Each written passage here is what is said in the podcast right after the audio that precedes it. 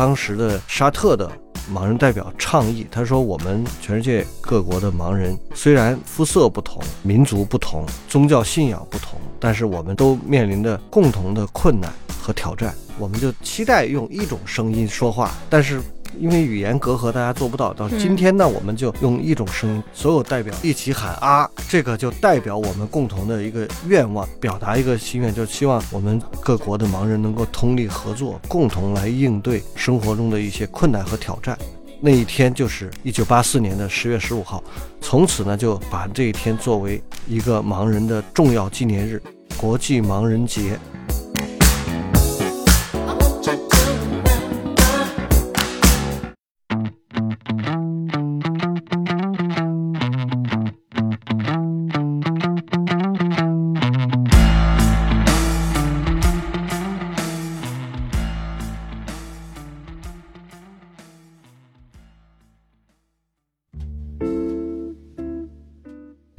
大家好，您现在收听的是中国盲文图书馆播客节目《第二视觉》，我是小五。这是一档关于盲人生活文化的播客节目，希望你能够在这档播客当中了解到以往你不常关注的群体以及他们的那些事。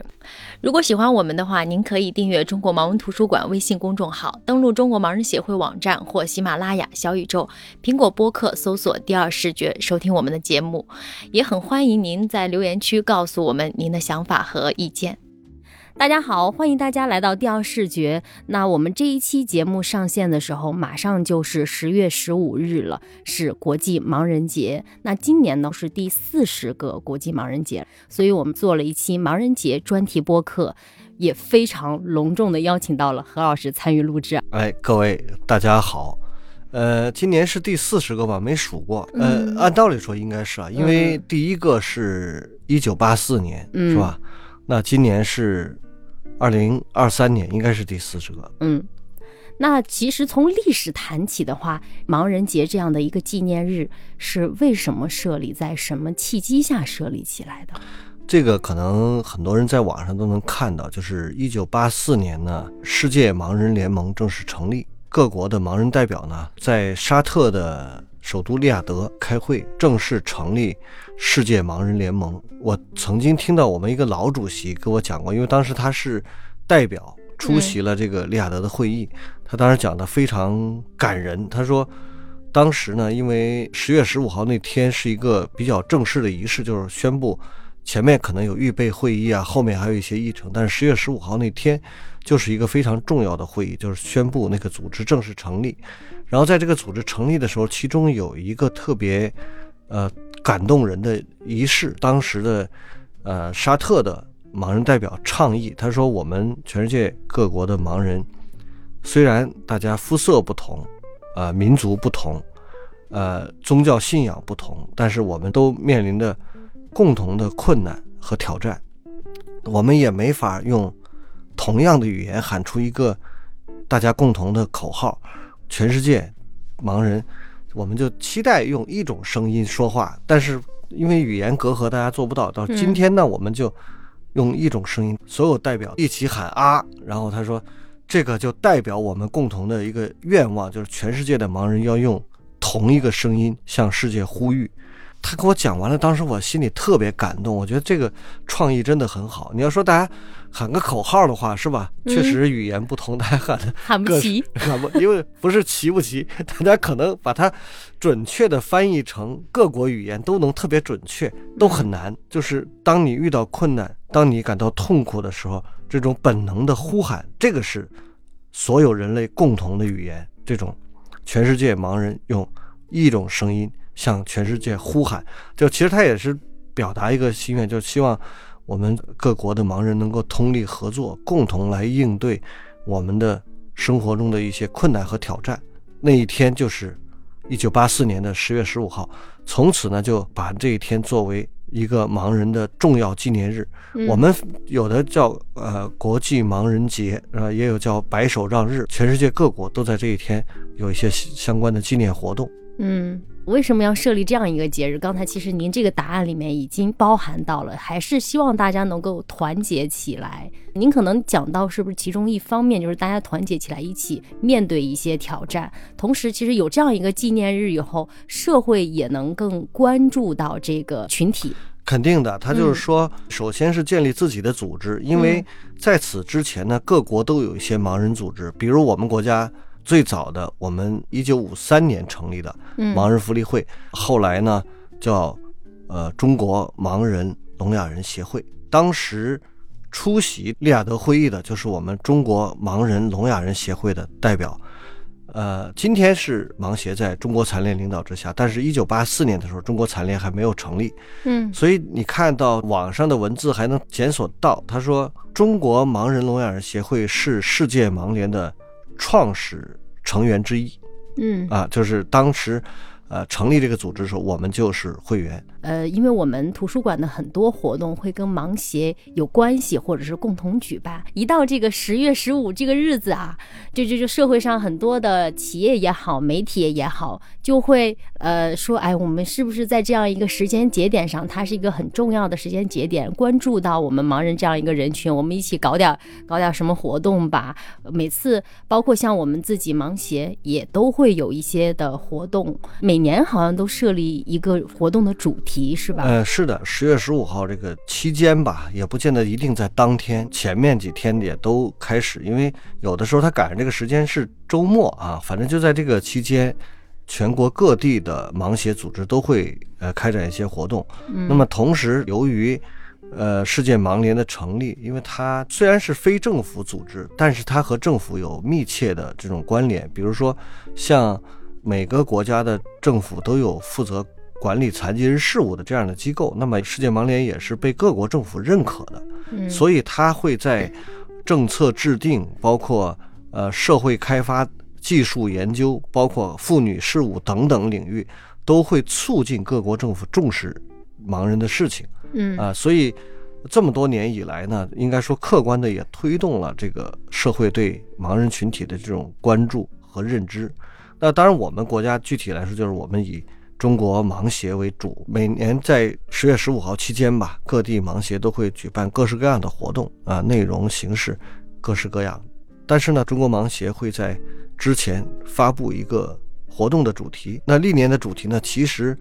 呃，它的主题发布都跟残疾人当年的工作重点有关系，或者说紧扣时代主题，对，来这个呃。发布我们盲人节活动的主题，今年是什么？今年叫促进就业创业，推动共同富裕。哦，是今年是这个多元就业的这个工作做的比较多。就是国务院促进残疾人就业三年行动嘛，今年还是今年是第二年，所以我们叫促进就业创业，然后推动共同富裕。每年基本上都是这种格式，他已经习惯了这种节奏。嗯，那我们整个这个盲人节的主题，其实跟国际盲人节的这个主题是。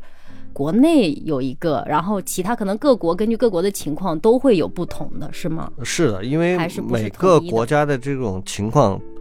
呃不一样，嗯，然后根据他政府倡导，嗯，它的这个内容也不一样。但是总体上来说呢，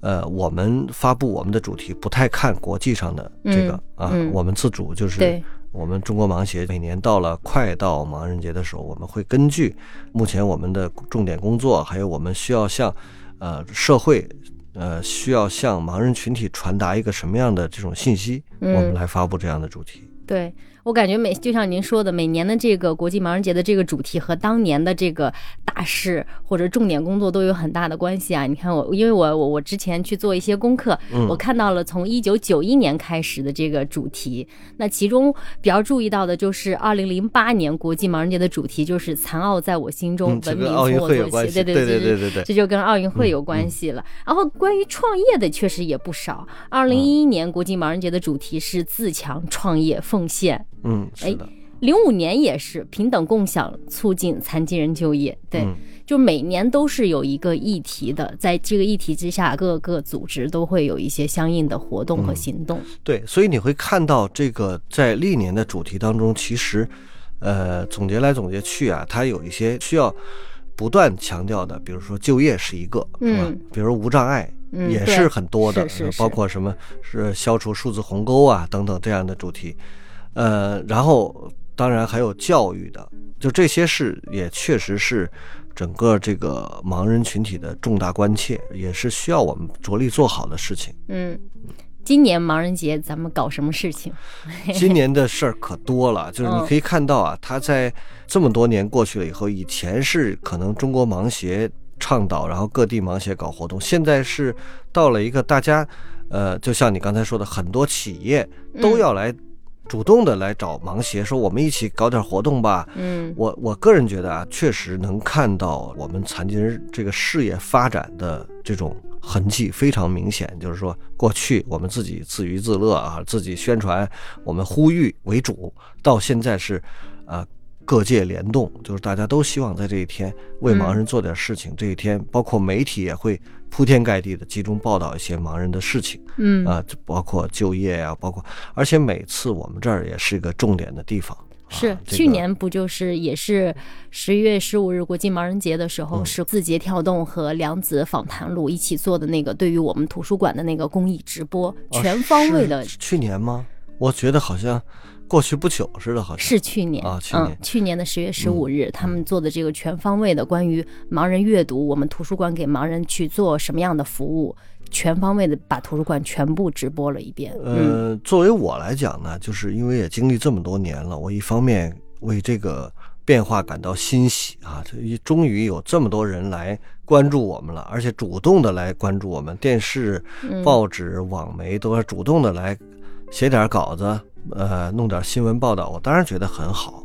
然后包括企业、一些社会组织也积极的在这个期间，呃这个搞活动，共同来营造一个全社会关注盲人事业的一个高潮，就在这几天，十月嗯十五号左右。但同时呢，我又略感遗憾，因为有的时候。我，可能跟我这个人性格有关系，总是不能完全放开了，觉得特别高兴的事儿，我总觉得就是老是会觉得有点遗憾。略感遗憾的就是，如果全年每天都是这么关注我们就好，是吧？呃，您希望细水长流，不要在那一天轰对击。对对对，所以你嗯。看，我们、我们国家有关这方面的纪念日还是挺多的，比如说嗯。助残日、对。世界残疾人日，嗯。跟我们有关的还有这个爱眼日。嗯爱眼日、盲人节，其实还有这个呃听障人的这种纪念日，嗯。呃轮椅的纪念日，其实加在一起很多。嗯。呃，特别是到助残日的时候，是我因为我们国家是是那个五月份第三个星期日，我就看到有有一些反思的文章，他说应该每天都是助残日。嗯，对我还这正好这是你的心声。跟我的想法一样，如果每天都是白手杖日，或者每天都是盲人节，那就可能就好了。嗯呃，当然不是说每天都铺天盖地的报道盲人，我觉得也不应该哈。我的意思就是说，持续关注持续关注。有些事情光靠这几天是搞不定的，就是说大家可能把这个热情啊一下就觉得，哎呀，这个盲人确实是需要关注啊。你看还有很多事情解决不了，我们要共同努力来把这个事儿做好。可是呢，这个一过去之后呢，就淡了这个事儿。嗯当然了，做事情还真是不能靠这个节日这几天的，呃，这个嗯暂时的热情。嗯呃，这几天的意义其实还主要是在关注，嗯让全全社会认知啊，提高他们的认识，就是盲人如何如何怎么生活，特别是一些现实问题，跟社会公众需要经常容易出现呃这个问题的这些领域，比如导盲犬，嗯是吧？这个时间宣传宣传啊，大家全社会都知道了导盲犬是干嘛的，可能会降低平时出现这种舆情或者嗯新闻热点的这种、嗯这种可能性。当然，我们也是这么想啊。嗯，那我在想啊，你嗯看，您说可能把这些消息散播在每一天或者是每一周，那我我在想，如果是在这样一个时间节点，那这个纪念日设立的意义就是大家都要共同为盲人做点什么，或者为盲人发声。只有在那一天铺天盖地的都是的时候，大家可能把这个事儿，哎，对，会不会？的如果是它有热点效应嘛，你只有在那几天集中，它才有热点效应。对，要不然可能会淹没在信息海里。没错没错嗯，也也可能这种纪念日的设立本身也有这个意思，就是在这个时间节点的，哎，提醒你一下，是不是？没错没错嗯，嗯对，那刚才何老师提到世界盲人联盟，那如果是我们中国的话，那可能形成一个统一的组织来去呃团结盲人，帮助盲人摆脱或者是提升目前的这样一种现状的组织的话，应该就是我们的盲协了吧？是的，嗯中国盲协是我们是代表这个中国的盲人群体嘛，就是嗯代表服务、维权、监督是我们的四个基本职能。代表就是你要呃在一些事关盲人重大利益的时候，代表盲人发声，嗯，包括呃这个政策层面的啊、嗯比如说我们呃盲协每年都会在比如说盲人按摩呀，在这个盲人教育、就业方面啊、我们也会呃提一些建议，特别是一些呃推动政策制定落地的这些建议。我们也有其他的渠道，在更高层面嘛，为我们盲人群体事关我们重大利益的，我们我们也会发声。那么维权当然就是当盲人这个权利遭受侵害的时候，盲协要第一时间要替他们发声，要维护他们的权益啊。嗯这个当然也，呃，服务呢，就是我们要做一些呃推动性的这种工作吧，让这些政策落地的时候，总得有一个中间环节嘛。对我们来来促进这些事情，包括我们做一些倡导性的工作，推广啊，嗯啊，比如说呃，我们最典型的就是信息无障碍。嗯，那我们这些年可是做了不少这种对在各地落地的事儿，那最后才有这个这么多年大家共同努力，才有今年的这个无障碍环境建设法嘛。这实际上也能看到盲协的多年努力的过程。嗯，确实看在盲协的那个大事记里面，信息无障嗯碍确实占到了很多个年份的那种篇幅，就是一直在持续推这个事情。我有一个特别印象深刻的事儿，当年我在二零零四年的时候，还是零三年，记不清了，给那个呃盲人月刊啊嗯写一个连载。我当时写的就是说，目前呃我们已经进入信息化社会。就你看那时候还是这种表述，就是刚刚嗯，有点信息化社会的这个样子，嗯但是现在肯定就不能这么表述了，是吧？当时我们我们的表述就是非常担心，在信息化高度发展、飞速发展的过程当中，盲人被边缘化，嗯就是让我们本来就已经很糟糕的处境变得更加糟糕。但是那个时候我们比较前卫的就意识到了这个问题，所以这么多年始终在信息无障碍领域不停的发声，不停的去呼吁，不停的去推动这件事儿。到目前来看，确实没有因为信息化的高速发展被边缘化，反而我们觉得盲人在很多方面是借助信息化的发展，我们嗯不同程度的应该说摆脱了我们的障碍。对，呃，这点我觉得是想起来还是比较欣慰的，也确实说，因为那个时候我我其实已经开始部分参与盲人工作嗯啊，就是盲协的工作。当然，盲协的历任领导吧，高瞻远瞩，还是确实是看得很准。如果信息化，我们现在想想，如果我们不做这件事情，不出来这个到处发声的话，也会有人来发声，但是可能力度啊，这种呃这个进展啊，可能不会像现在这个样子。对嗯，因为它有一个，就像您说的，有一个更高层次的去、嗯去反馈的这样一个渠道。那盲协的这个历史，哈儿应该也也也挺久了吧？当然了，今年是中国盲人协会，呃，成立七十周年。哎，那跟我们出版社，对，跟我们出版社是一样的，就是，嗯呃，所以这讲起来就是当年这个一九五三年的时候，你们现在年轻人可能不知道一九五三年啊，当然我也不知道啊，就是一一九五三年，你从历史上看，一九五三年是什么历史？是新中国刚刚成立不久嘛，是吧？嗯一九四九年建国，那么五三年成立不久，然后我们还在朝鲜刚刚实现朝鲜停战，然后实际上还没有完全停下来，然后这时候，在这个节点上，我们成立了盲人协会，就是当时叫盲人福利会，嗯而且我们规格很高。当时是，呃，这个张文秋女士啊，嗯她是我们盲人福利会的总干事，啊，就相当于秘书长。内务部的部长谢觉哉任主任委员，就相当于盲协主席。可见呢，就是说中央对这个事情是非常重视。嗯后来国务院开设了盲人培训班，这也是盲人事业发展当中非常重要的一个里程碑，就是开展了这个按摩呀、嗯音乐呀、工业呀等等这些培训班，就培养了一批最早的盲人的人才。有很多，比如说按摩界的老专家啊，嗯音乐界的老专家，现在现在的不多了。比如说我们的那个甘柏林教授，就是嗯盲人盲盲人培训班的音乐科的学员哦，啊，就是这样。他培养了很多这样的，当时这个规格之高啊，师资啊，呃，这个经费啊。都能保证，他这个培训班你听着像培训班，他可不是学几个月、两个星期，他可是好几年的。哦，学几还几年的培训对班，对对对对嗯上大学呢，呃，都其实就是相当于嗯是个、呃大学的样子，但是只不过他可能没有按大学的学历来对待。嗯然后与此同时，其实盲人月刊，呃，这就说到盲文出版这个发展。其实盲文出版社成立也在这个一九五三年，跟盲人福利会的成立是有关系的。嗯就是盲人福利会成立之后不久，就开始，呃，一些呃相关的人员就刊物什么对的，就开始筹备盲人读物的出版。嗯啊，这当然这里面，呃，很重要的是黄乃先生，他一九五二年发明了盲文，我们叫现行盲文，其实不是现行了，现在是通用盲文，就是在通用盲文之前的现行盲文，其实，啊，一九五二年这个方案已经成熟了。嗯黄乃先生他除了发明盲文之外，他当时的主要工作是在教育部盲聋哑教育处，就等于他的本职工作跟这事儿也有关系。嗯，所以从这个角度，你可以看到，就是，呃，盲人福利会成立之后，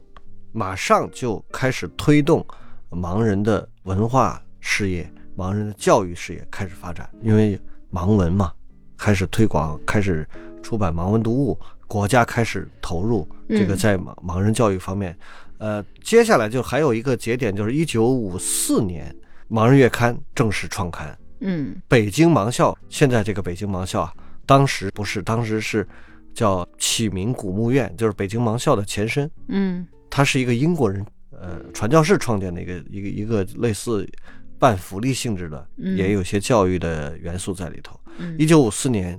北京市政府开始接管这所学校，纳入北京市教育范围之内的这个一个公办学校。嗯所以你可以看到，从一九五三年中国盲人福利会成立之后，啊，整个一系列的盲人的文化事业、教育事业就同时起步了。对。嗯嗯，当时对于还有刚才您说的那个音乐培训班，像嗯，那个是嗯稍再稍后一些了。是啊嗯，也就全面的在在发展了。是盲协这些年像和我们出版社一样，都是七十周年，这些年确实影响力挺大的。因为为什么呢？我为什么有这个感觉呢？何老师，我们每次出去吧，人家都说我们是盲协的。当然，我们图书馆也确实在盲人文化上面做了非常多的工作，但嗯是一提到盲人的事儿，哎，人家社会上的人首先还是想到的是盲协，就是理所当然的，就是盲协管这个盲人的所有的事情。嗯对，是的，所以就是这样一个组织，可能各个方面的去去促进，然后社会影响力也好，社会关注度也好，整个教育、音乐也好，都是盲协的这个范畴。嗯，是的，我们在跟国际交往的时候，发现各地的盲人组织形态不一样。嗯呃，比如说大多数国家的这种呃盲人组织都是非政府组织啊，哦就是说，呃，甚至有的国家代表盲人的组织有好多种，并不是一个啊。呃，哦比如说有按照盲人不同的眼病分的哦，啊，这就是说很细了。对，还有呢，比如说呃盲人的女女性的这个专门的组织也有。嗯啊，这种它所以它就不一样。那么也没有一个组织就说我们是代表我们国家的盲人事业，那它可能就是大家不同领域有些项目都可以去政府那儿申请，就是类似哦这种。嗯但是我们应该还是受前苏联的影响比较大。当年黄乃同志到苏联看病，后来眼睛是没法治愈了。他在苏联考察的过程当中呢，应该讲是完全了解了苏联的盲人事业的兴办的这种机制，以及它的这种运行的这种呃形态都弄得很清楚。现在当然是俄罗斯继承了这个苏联的这个盲人事业，俄罗斯盲协我们还有一些交流。它现在虽然不像过去那么强大，但是它其实俨然是一个承担政府职能的这这么一个组织。嗯，那么其他国家就不太一样。对，我记得材料上写到，当时黄乃先生去考察。呃，前苏联的时候，前苏联的盲人的这个组织应该也是叫呃，像类似盲协这样的组织，它是统管全国的这种呃，就是比如说组织啊，就是盲人的事儿，他都管，他都管，包括什么福利企业福利企业，他四百多家这个全全苏四百多家盲人企业，盲人学校，呃，盲文出版社，他都都归他管。对，然后甚至他自己还有一个覆盖整个苏联全境的。盲人的电台，嗯，就天天这电台就是，呃，以盲人为主，盲人听的东西都在这电台里头。嗯，我们现在整个这个也有点类似吧？我们应该说还不太一样，因为我们从一开始可能有一点这种性质，但是从一开始就不是这样。这要说到世界盲联成立之前，其实国际上有不同的盲人组织，就是世界盲联成立呢，它是把其他国际上的这种盲人组织大家集中在一起。所以应该讲，我们和前苏联还是有差别，就是它这种运行模式。嗯，过去那个盲人的工厂啊是归民政部管。哦，呃，盲人学校呢，当然肯定是归教育系统来管。那当然我们也没有电台了，这 这这种。哎，您刚才提到那个工厂，我突然还想到，当时盲人参与的那个福利工厂，他们会有一些就是那种成品，就例如说那种啤酒盖儿。金属的那个啤酒盖，当时好像全北京的那个份额全部都是那个福利工厂出来的，并且这个这个是一个什么理念呢？叫庇护性就业。哦，就是把某些特定的行业拿出来，嗯，就只给呃盲人来做，嗯，就是因为盲人在就业方面遇到的困难非常大，呃，我们是一个劳动福利型社会，就是你得通过劳动来创造福利，所以我们就得还是要就业。在北京啊，其他地方我不是太了解，因为我小时候在北京长大。就北京的话，每个区都有一个盲人工厂。哦，现在也有吗？现在都已经，呃，在九十年代初，就是那个随着这什么，就是企业效率问题啊，嗯，就是慢慢的就都关停并转等等。嗯，跟我个人成长来对照的话，其实我们小时候很多人的理想就是。家里边给规划的理想就是城市，我们生活在大城市，这样盲人，那你眼睛看不见了，就上学以后毕业以后之后啊，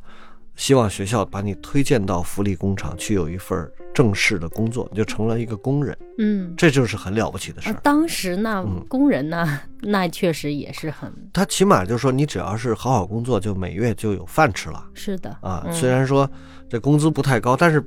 其他行业工人工资也高不了多少钱，嗯，所以当时北京每个区都有一个盲人工厂或者叫福利工厂，嗯，呃，他呢不光是盲人，也有一些肢体残疾人、聋人也都在这里面工作，嗯，呃，比如北京最著名的橡胶五金厂香山这个附近，包括蓝电厂，我们叫蓝电厂，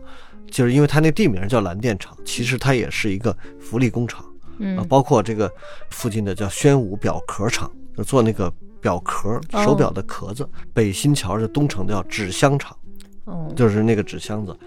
你刚才说的那个啤酒瓶子是啤酒瓶子里边那个，不是盖儿，就是啤酒啤酒瓶子上面那个盖儿，底下那里边还有一个橡皮橡皮圈，就垫着别让它漏气的那个。是的，是，确实是工厂出的。嗯，我记得好像也不是说一定是就是庇护性，首先是一条，并且说那个工艺特别好，还受到什么嘉奖之类的，就是做的非常非常好。呃，是，嗯，应该也是，呃，机械化的，可能并不是手工的。嗯嗯。但是可能就是按今天的话说，就品控比较好，品控比较好，品控确实挺好，要不然也不能得荣誉，对吧？对对，嗯，对。其实我们说到这种纪念日呀也好，这种统一的组织也好，其实说到底还是为了一个人的发展，盲人的发展。呃，我就发现，嗯，社会上或者是网络上有一些说法啊，就说，嗯，看您是不是认同啊？说现在医学也发展了，然后信息无障碍也肯定是发展了，说盲人和民年人在这个文化和信息上的这种差距啊，在逐渐的这种缩小，但是这种差异还是存在的。那这种差异可能会导致这种盲人独特的这种盲人文化。您您认认可这种说法吗？呃，其实仔细思考一下，我是不太认同这种说法。我觉得可能在。呃，有些地方强分彼此的话，嗯，我们把这个盲人单独拿出来说，他可能有一些特点是跟他这个由于视觉缺失以后是有明显关系的。你比如说，呃，关于特别关心无障碍，那你非说无障碍就是盲人特有的文化，那我觉得也成立，是吧？也成立。但是它不光是这个盲人需要嘛，是吧？即使是信息无障碍，也不光是盲人需要。但我觉得，如果你把这么看的话，就有点狭隘。我还是不太认同这个说法吧，因为我觉得可能，呃，盲人因为视觉缺失的原因，总和普通人在生活，呃，细节方面有些差异。比如说盲杖啊，呃，盲文呐，这些盲人确实只有盲人需要，而且只有盲人在用。但是总体上来说，盲文阅读也好，盲杖出去也是为了出行。他其实还是为了融入，他在整个感受这个社会的、参与社会生活的过程当中，他是没有差异的。嗯，比如举个最简单的例子，就是说，你也读李白、杜甫，我也读李白、杜甫，那么你可能是看字读的，我是有声书或者我是用盲文读的。嗯，但咱们俩读的《床前明床前明月光》，那其实理解是一个意思，不会理解不同嘛，是吧？嗯，所以我觉得。大家对这种根本的理解，或者包括我们在说的大一点，包括这个三观啊这些，那大家都是一致的，嗯，就不会说是因为是盲人，你这个床前明月光就因为你看不见，从来没看见过月亮，然后你读读不出床前明月光的这个韵味儿，那不至于，我觉得。对，它只是习得知识或者获取信息的这种方式手段，嗯，有有差异，有差异，嗯。了解，嗯，其实我我觉得随着这种组织科技的日渐发挥作用，像盲协以及我们社会上更多的人关注到盲人这样一个群体，呃，以及我们就是这种习得知识的方式方法的日益的这种丰富，这种差距在。逐渐缩小，但是呃，从我们就目前的现状来看，依然还是有一些的障碍存在。那您觉得克服目前这种障碍，我们嗯，或者是迎来更光明的未来，需要做哪些方面的努力？呃，我个人觉得吧，就是最根本的还是在改善盲人教育。嗯，就是盲人教育如果得到了根本性的改善，然后有更多的孩子，呃，能够接受。呃，高质量的教育，所谓高质量教育，就是说，不仅仅是这种职业技能教育，嗯。啊，这种通识的、这种普通的、更多的这种专业，就像我们现在能看到一点端倪吧，就是说，从二零一四年开始，高考提供合理便利，嗯，那么二零一五年开始真正有盲人通过这种高考提供的合理便利考上大学。嗯，历年都有可能数量不一哈，有的年头多一点，有的年头少一点，但是每年都有这样的孩子通过普通高考进入普通大学读那些啊普通的专业。嗯，那么我觉得这样的孩子如果将来越来越多，我们的基础教育能够越来越好，能够跟他衔接上，有更多的孩子有机会走进这个统一高考的考场，通过合理便利来实现自己的梦想。考上自己理想的大学，然后能够就读自己喜欢的专业，那我觉得肯定就不一样了。你看我们这个，呃，你们也都认识，像那个黄英博士是吧？多自信啊！对是是是啊啊，那个每次你让他那个跟他聊天，我觉得都都很有意思。不是说看起来也也也颠覆了我对博士的印象，不是个书呆子是吧？聊的都很很有趣儿，而且。你看着就是非常有意思，这个人，而且就是说他可是真正的是从，呃，我我了解的话，他应该是至少初中是在盲校上的，高中在盲校上的，然后通过统一高考，然后用盲文试卷考上了武汉理工大学，然后本科读完考硕士，硕士读完考博士，这么一步一步来的。我有一个群，专门把这些人都拉到一个群里边。哦。精英群，呃，也不是精英群，我就最开始是了解他们了解他们有什么需求需要我们图书馆来做的。嗯。啊，然后呢就跟他们混熟了，就开始聊天儿。嗯。呃，很多人都是现在国外的也很多，在国哦外留学的、读硕士、博士的，嗯。也有名校的，呃嗯也都有啊。嗯。将来比他们更年轻的孩子，以他们为榜样，更多的就是涌现出来，我觉得就会不一样。说的那个极端一点，我觉得我们这个群体呢，其实通过教育是完全可以被重塑的，就是大家过去对盲人群体的传统的刻板的印象嗯啊、是可以被改变的。就是你会发现，假如小五，因为你还年轻嘛，你接触过像我们这一代就比较老的这个盲人，就五十岁左右是吧？然后再过上，呃，二三十年，等你五十多岁的时候，你再接触比你还年轻的以后那个二十多岁、嗯三十岁的盲人，你会看跟我们当年做个对比，那差距很大。对，呃，我现在认识的年轻的盲人，包括黄英啊，什么于亚楠啊，什么呃罗西啊、杨玉清啊等等，这这些人都是我那个那个群里边的 小伙伴儿，跟我当年认识，就是我来入职的时候，人家向我介绍说，我们单位那些老先生，我跟他们相比，就是比我更老的这些老一辈的盲人和比我小二三十岁的这些盲人，我把他们在心里做个对比，我觉得无论是这种见识嗯啊，这种知识的系统性，都已经超过他们了。当然，可能在某一领域的专业程度，那可能是还需要时间，因为有些事是需要时间来累积的。嗯总体上说，年轻的盲人肯定超过这个年老的盲人，这是肯定的，因为嗯普通人也是这样的嘛，是吧？对，呃一代更比一代强，这才是呃这这种社会进步的这种。我们盲人当然也是一样，肯定年轻的比我们将来更有出息，是更能有一些新的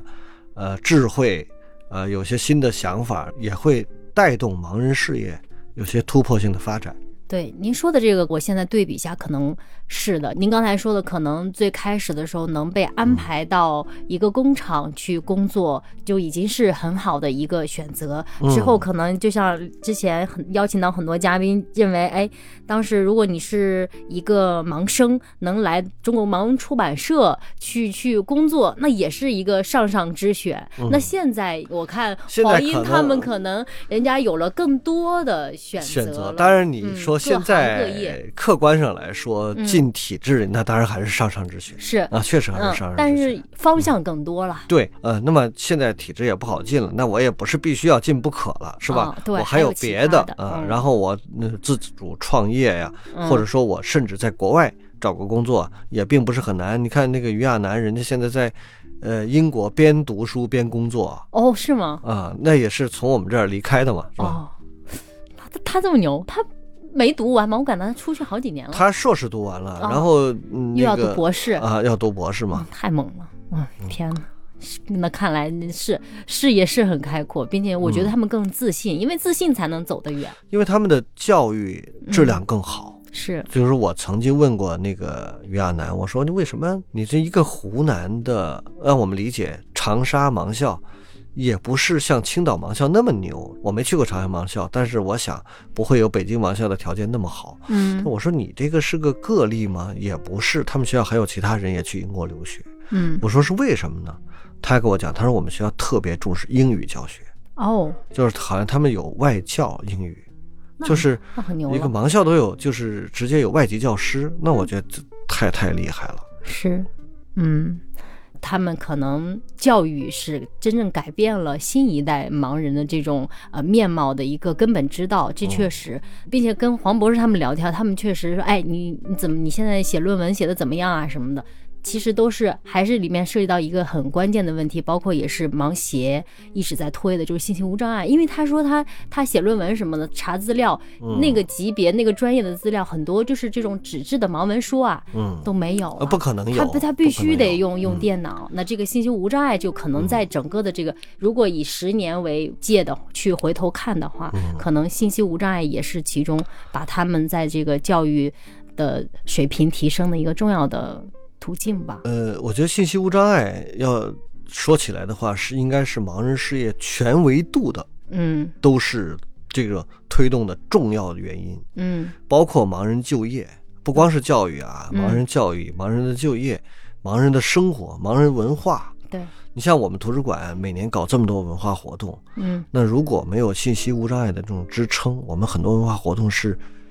搞不起来的，就是可能没有人参与。呃，你看这种丰富到什么程度？每年的什么演讲比赛呀、什么什么诗词邀请赛呀、什么嗯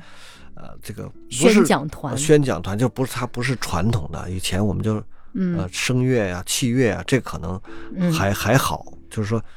这些呃包括呃演讲啊，包括诗词啊，包括阅读、征文等等，这些没有信息无障碍支撑，难以想象啊。嗯当然，比如我们生活，我什么也不干，我也不学文化，我就是生活，有没有信息无障碍的参与？必须有。你看盲人现在